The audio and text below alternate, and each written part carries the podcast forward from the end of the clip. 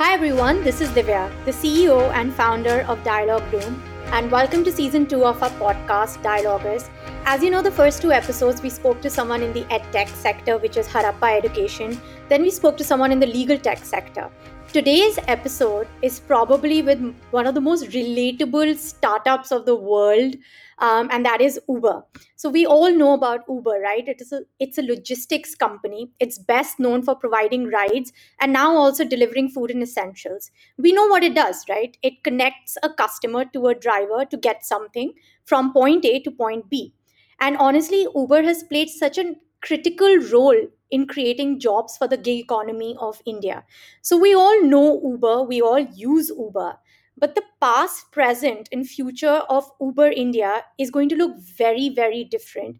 And of course, this has to do with COVID 19. So, to tell us more and give us a closer look on what's happening in Uber India today, we have with us on the Dialogue Now podcast Mr. Pavan Vaish, the head of driver and supply operations of Uber India and South Asia. Hi, Pavan, and thank you so much for giving us the time to come to our podcast today. Hey, Divya, delighted to be here. So it's great to have you, um, and it's great to you know be able to understand what's happening in Uber India. It's a huge company. I think you can't even call it a startup anymore. So um, obviously, we all know it started in the states, right? That's where Uber came from. Um, would you be able to sort of walk us through how Uber India's model differs from its USA counterpart? So, Divya, uh, Uber's business model in India is very similar to that in the US. So, uh, the core focus is to provide affordable, convenient, and safe transportation options for our riders, and at the same time, create uh, flexible earning opportunities for our drivers. Now, uh, in the US, we also have a delivery and eats business, uh, other than our rides business, which is what we call the mobility business. So uh, that's where it is. I think uh, one uh, interesting facet of the India business is that India is truly a multimodal uh, country. So, in addition to cars, we also have autos on the Uber platform, and we have motos or two wheelers on the Uber platform and we have unique products uh, which kind of got started in india which is rentals where you can rent by the hour and intercity so you can use an uber and go out outstation Great, great, got it. Yeah, it actually helps in India more because there are more vehicular transportation out on the road. So, you know, there's more Uber can do with that. Um, you know, going following up on what you just said, Pavan. Um, obviously it started in the States and then um, you know, Ola came into being in India, and you know they always say imitation is the best form of flattery.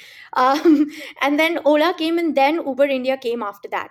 Obviously ola being sort of the biggest competitor of uber india but uber india is the og right when it comes to logistics um, coming to uh, you know what you've set up. So uh, you know any thoughts on this on sort of this uber india versus ola? So you know competition certainly keeps us on our toes and uh, pushes us to innovate uh, provide better services for both our riders and drivers. And uh, india is absolutely no exception.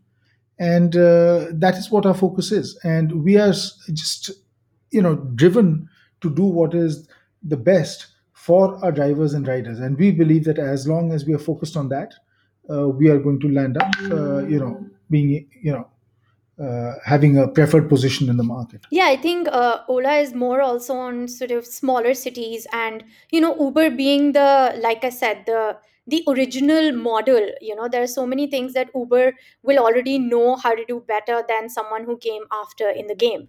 It is true. Uh, we, of course, uh, are able to leverage our global scale and the fact that we operate in multiple countries to take learnings from there uh, and then you know bring them to India. And the reverse is also true. Uh, what we learn in India, uh, we are able to take global. So the rentals product, which is you know you rent a car by the hour, uh, it originated in India, and now we are taking it global to other countries. So I think it goes both ways. That's very interesting, actually. Yeah, the rental model isn't, um, you know, you can't see it so much in the States right now. Correct. Um, so Uber India is, you know, been here for a long time. Um, there are different business strategies which, you know, which encompass in Uber India. Um, there's there's obviously been B2C where the customer can go on the app and call or Uber. There's also been B2B. And, you know, for me myself as well, Pavan, I was a corporate lawyer. And while I was working with Khaitan and these, you know, other law firms, um, I was part of the Uber business membership, right? So it was, there was a lot of B2B involved in it and it was super helpful at 2 a.m. You know, if I wanted to call an Uber, I could. So what would you say has been the core uh, business model for Uber India right now? So, uh, at the core, of course, you know, rideshare and mobility is uh, how it defines us uh, in India. Uh, but the business segment is a very important one, and Uber for Business, or U for B for short, uh, what we call it internally, is this all in one solution that we offer to organizations of various sizes, which allows them to get their employees to move around right? And I think uh, the added advantage is that you know if you are a Uber for Business customer and your employees are using that account, even if they travel internationally, Uber is there in a very large number of countries, and so that experience is absolutely seamless. Now, what, what we've also kicked off is an employee transport service. So if you have IT and BPO companies, uh, you know, uh, we would you know work with you and provide uh, fleets, uh, you know, which are focused on working with you and you know moving your employees around, you know, any time of the day or, day or night. So this is certainly a very important part uh, of the Uber offering. Right, right. Um, you know, you've been part of Uber now. Uh, you know, what has it been for you like joining Uber when obviously struck with COVID 19? Like, that's something obviously, you know, we need to discuss because it has, it, it, you know, it would have hit the business, but there's so much that Uber is doing to sort of build trust around your drivers. But how has it been personally for you, Pavan, like managing? you know a pandemic like this and uh, being with uber india right now So, Divya, I think what really attracted me to Uber was this deep sense of purpose that the business brings, right? You truly are, you know, trying to change the world and make it easier for people to move from place A to, you know, place B. And when the pandemic hit, in many ways, the very reason for our existence disappeared because there was a lockdown, right? So, uh, obviously, first it was a bit of a shock. But then, you know, as we reflected, we said we have this enormous capability around technology, around our network of our drivers. Uh, how is it that we can help? And we identified some initial pain points. The first was we began to see that healthcare workers were not able to get to and from a hospital or a nursing home or whatever the healthcare facility may be.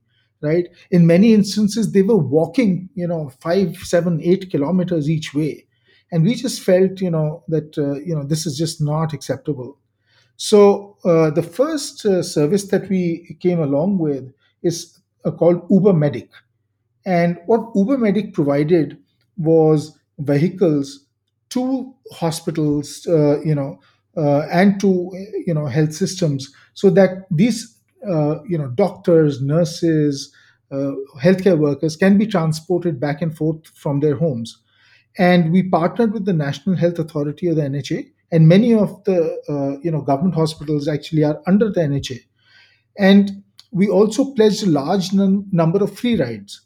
So all told, between you know uh, hospitals, between government and local authorities, we provided during this phase over two hundred thousand free trips uh, in order to move uh, you know uh, people who really needed to be moved. So that was step one. Now, as we were doing this, we began to uh, realize that there were citizens who had to move from place A to place B uh, during the lockdown for uh, stuff that was allowed. So uh, maybe it was to get to the hospital because you had to get dialysis done or whatever else, or you had to go for grocery shopping and it was permitted in that particular city. So we started another service called Uber Essentials, right? right And in Uber Essential, we used our technology to geofence those locations in a city that the local administration and government permitted. And you could take a ride from place A to place B as long as it originated or uh, terminated in one of these permitted locations. So that was again something which was, you know, uh, again for the citizen movement, which was very uh, helpful. Then as we got more into this, we realized that uh, companies which were delivering grocery, uh, they had never configured their last mile delivery to handle the scale because suddenly uh, they were the preferred mode of getting uh, Yeah. food, right? So then we started another service around Uber last mile delivery, and we partnered with folks like Big Basket, Flipkart Grocery, Spencer's, uh, Nature's Basket, Tender Cuts. So large number of these players, and we said that can we augment your last mile delivery capability? So we have this vast network of driver partners who have cars uh, and you know two wheelers, three wheelers, and so that is something that we started. And then lastly, and this came really towards the tail end, uh, uh, you know, people started saying we would like to send something to, uh, you know, family who's living in the same city, uh, maybe a package or some food or whatever, but we have no way of going because there's a lockdown. So we started, uh, you know, another service over there, which is called Uber Connect, which is to deliver packages uh, from person to person. So all told, you know, between these four services around moving healthcare workers, moving citizens, moving groceries, and moving packages, uh, we came, uh, you know, with this uh, focus on move what really matters, right?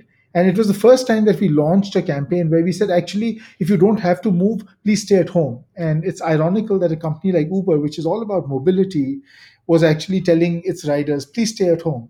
You know, so interesting experience. Yeah, I think uh, so well put there, and it's so sort of first hand when you hear what a you know a mobility company can also transform in and go into so many different segments. And I think that is the key learning of being sort of an entrepreneur or being part of startups is that you keep having to change your business ideas you have to keep changing with changing times you know. Nobody thought of this pandemic and if a company like uber india can sort of understand how to change their business model i feel uh, you know any company can at this point. Um, and you're absolutely right you know. I feel um, and i read this very interesting article where um, you know the uber usa obviously part of it uber it was actually born during the 2008 recession right? When the ability to download an app and start earning money immediately was a lifeline for many who had lost their jobs and savings.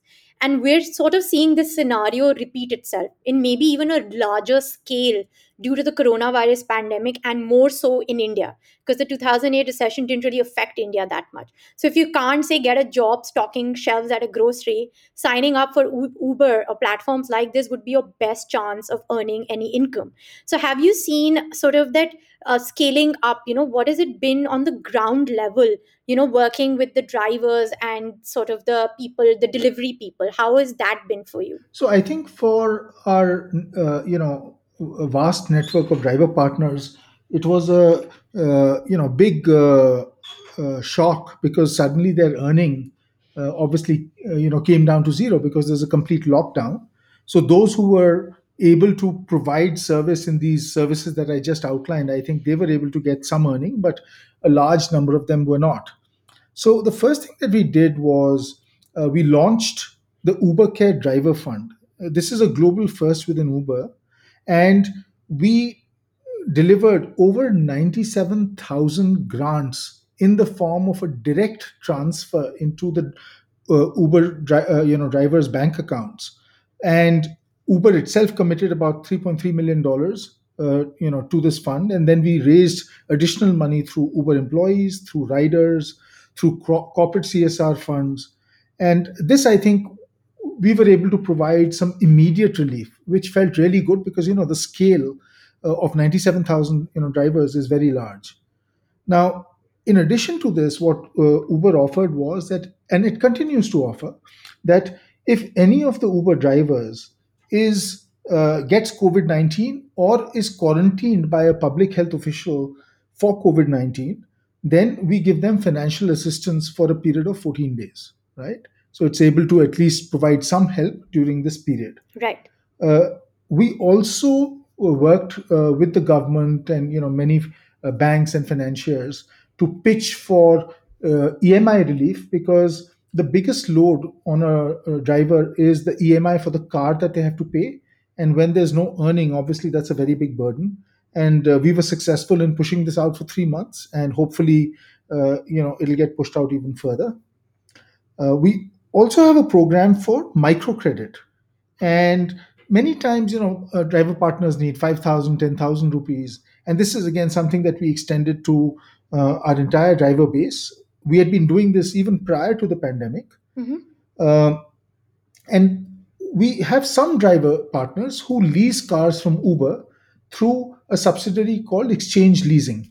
And what we did during this period is we said that those rental payments that you have to pay uh, are on hold. You do not have to pay it for the period of the uh, you know lockdown which is there. Right. And then finally, one of the things which I think is very important is because there was a lockdown, and then uh, driver partners and their families were, you know, sitting at home, uh, they were able to leverage our remote doctor consultation feature, and uh, thousands of drivers took uh, a benefit of this. So all this, I think, uh, we were able to basically help.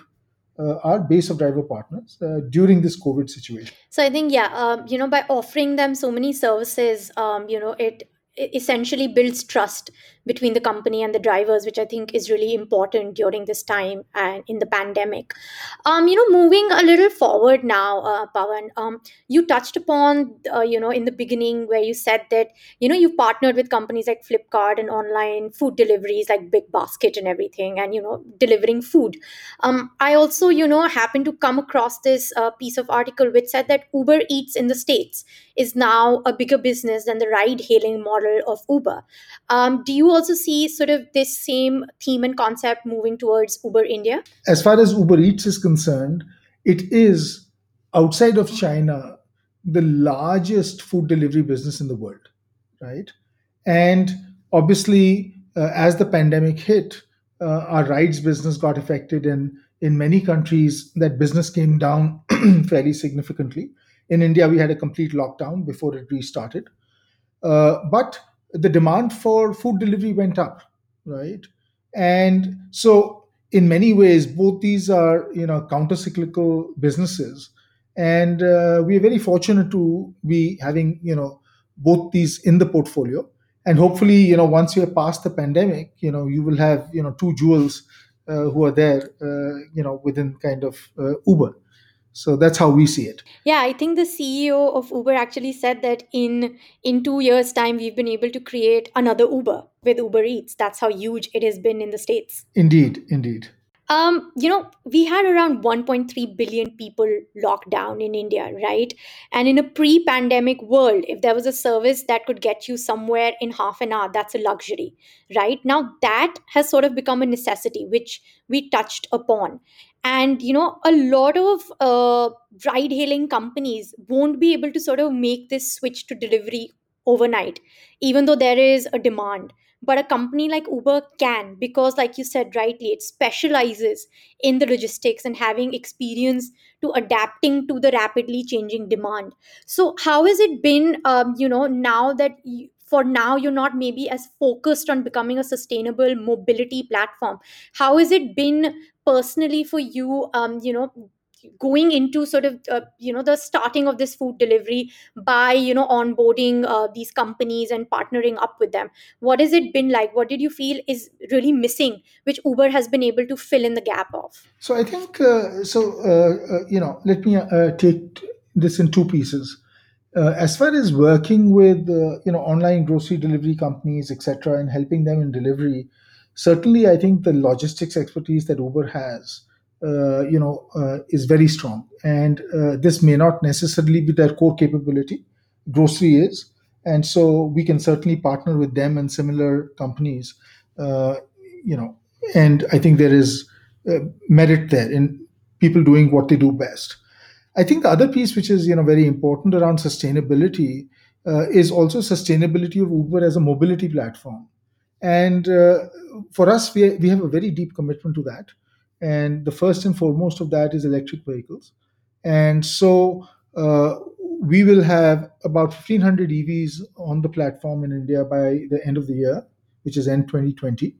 But it actually goes much further than that. Uh, we uh, have a deep belief in partnering with public transit, and uh, we believe that this seamless integration will allow for the best use case, right? Uh, public transit is ideal for certain situations and rideshare for others.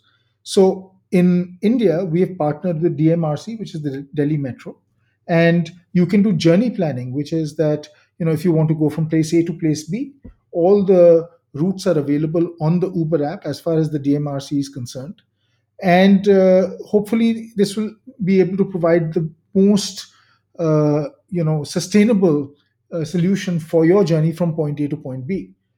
In addition to this, micromobility is very very important. So these are you know bikes which could be battery operated, etc. So we have a partnership with Yulu, and we also have a partnership with Sun Mobility. So they they provide swappable battery capability. So whether it is you know a three wheeler or a two wheeler, you could have an electric two or three wheeler and not worry about range because you can swap batteries at a Sun Mobility station.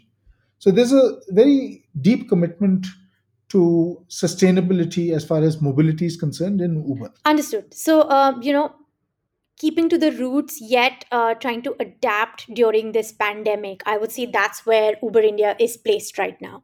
True, absolutely. And there is a lot we have done, especially around safety features around the pandemic. And, uh, you know, uh, when we did this, uh, one of the things actually to build trust with riders and drivers is we said we have to set the highest possible standards for safety, not just in India, but globally. So, you know, what we did was uh, focused on PPE distribution. So, Uber pays for this. So, Uber funds the PPE. Uh, You know, we have given out over 3 million, you know, masks, uh, 1.2 million shower caps, which is what two-wheeler riders use. Mhm. Uh, also, disin- disinfectants and hand sanitizers, over 400,000 bottles. This is, you know, scientifically sourced uh, so that you have absolutely the right thing, which can, you know, be effective against COVID. Right. Uh, and uh, at the airports, right, uh, we have set up sanitization hubs in partnership with five of the major airports. So, uh, and I think one thing I'm very proud of is uh, Uber pioneered uh, something called Uber Cockpit, which is a floor to ceiling plastic separator between the rider and driver. And we are implementing this in our cars. So we expect to have this in 40,000 cars and over 100,000 autos. Uh, and in autos, we are doing this in partnership with Bajaj. Uh, and what this allows us to do is, you know, physical distancing even within the confines of a vehicle. And uh, these are some of the steps we are taking in order to build that added trust during what are, you know, certainly difficult times. Right, right. No, completely agreed. I think I uh, I saw some a photo also of this uh, plus the panel that you're talking about, and I think um, it's really needed, and especially right now, even in autos, because you don't see it as much, right? Um, you know, towards sort of moving uh, to the other half of the podcast, we've of course discussed, um, you know, how the pandemic has affected Uber India. You know what Uber India is doing about it, which is a varied level of things at the micro level and at the macro level, which I think is fantastic. Um, you know, I said this in the beginning of the podcast, Pavan, that you know Uber is always seen as you know one of those startups that really change the game and i think um, you know in this gig economy that we call it that you know a shift from this full-time 9 to 5 uh, you know to an on-demand freelance job especially uh, you know uber has really helped onboarding unskilled workers. It has transformed india's gig economy right? India actually has emerged as the fifth largest country for flexi staffing after uh, you know the us china brazil. Um, obviously now not keeping in track in covid it was actually on track india's gig economy to be worth 455 billion dollars by 2023 what are your thoughts on india's gig economy right? Of course uber has really leveraged it helped it out but what are your thoughts say uh, on a macro level on sort of job creation for india's gig economy right now? So I think uh, India's uh, gig economy is playing a very vital role in creating jobs at scale. And if you look at uh, the Indian economy, I think our biggest challenge is that how can we have uh, economic growth, but also job growth, which is fairly equitable, right? And one of the amazing things about companies like Uber is uh, it provides a very low friction way for you to take a job, right? And it is also very equitable and democratic, right? It does not uh, differentiate uh, on the basis of anything you know uh, if you have if you you know pass through all our background checks you have all the documents which are needed you're fully compliant you can drive well uh, then you have an opportunity to make an earning on the platform. And as long as you abide by our rules uh, you know you're free to go. It also provides enormous flexibility. Uh, it is not just uh, that you have to do long hours uh, you know you don't have to take it close to being like give full time hours. You could also just do it if you were in between jobs if you want to maybe do it 4 hours in the morning and keep the rest of the day uh, for something else. Uh, so i think just uh, tremendous uh, uh, capability there. And it reminds me i was in mumbai and a gentleman picked me up and you know he said that listen i drive 4 hours in the morning with uber. Rest of the time i spend with my kids and it kind of gives me this opportunity to talk to you know riders and get some variety. And uh, it's the best of both worlds. So i think uh, the gig economy and companies like uber will continue to play a very very important role. And uh, to that extent i think the indian government has been uh, very progressive and uh, you know they're thinking about gig economy and this nature of work as slightly different fr- from uh, full-time work which is i think something which is so important Yeah, I think I think you're right in that. Uh, but to just sort of play the devil's card here a bit uh, and think on the other spectrum, you obviously discussed how much Uber is doing for its drivers in terms of pro- providing them benefits and care to doctor supports and EMI benefits. But the other aspect of the gig economy is that you you can't focus so much on benefits, right? Because you're a freelance worker. So, uh, any thoughts on that? Do you feel due to COVID nineteen, this will need to change a bit? On you know trying to extend more benefits and sort of um, you know give a little bit more of a permanent sort of position even in the gig economy? Or do you think this is just during covid it's going to be hard and once things get better you you see things moving back to the old school way? I think uh, globally uh, you know uber's view is also that uh, gig workers, you know, do need a certain degree of uh, safety net, and uh, that is something that uh, we're completely open to discussing as to what's the best way to do it for the entire gig workforce. Uh, so that is absolutely true. Uh, but at the same time, uh, you cannot put uh, the same, uh, you know, conditions which are there for full-time employment because then what will happen is it will adversely impact uh, this segment which is generating so much uh, you know employment opportunity uh, for people who otherwise may not have had earning opportunity right? So uh, i think uh, that is how governments are looking at it. That is how companies looking look are looking at it. And that's the right way to approach it. I think you're absolutely right there, and I think uh, the labor laws itself uh, have to play a crucial role on distinguishing a permanent employee to a freelance employee and what protection to give to each. And um, yeah, uh, but I feel yes, that's a discussion for a later hour and a whole another podcast. Towards the end of the podcast, Pavan, I like asking every person I interview is what would you say your biggest learning has been uh, being part of Uber India?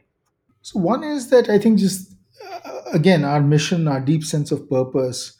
Uh, I think really uh, it kind of charges everyone up every day. I think that is very important, and there is just such strong alignment in what Uber is trying to do through its mission and what India needs, right? As a country, as an economy, which is around widespread employment, etc., being equ- equitable, etc. So, I think that is something which has been a very big learning because just the scale is tremendous uh, the second piece is all about uh, you know big bold bets, and you know Uber is all about doing that. Uh, you know, uh, at times uh, it will not work out, but that's okay, right? Because when you're trying to change the world, you got to kind of think big.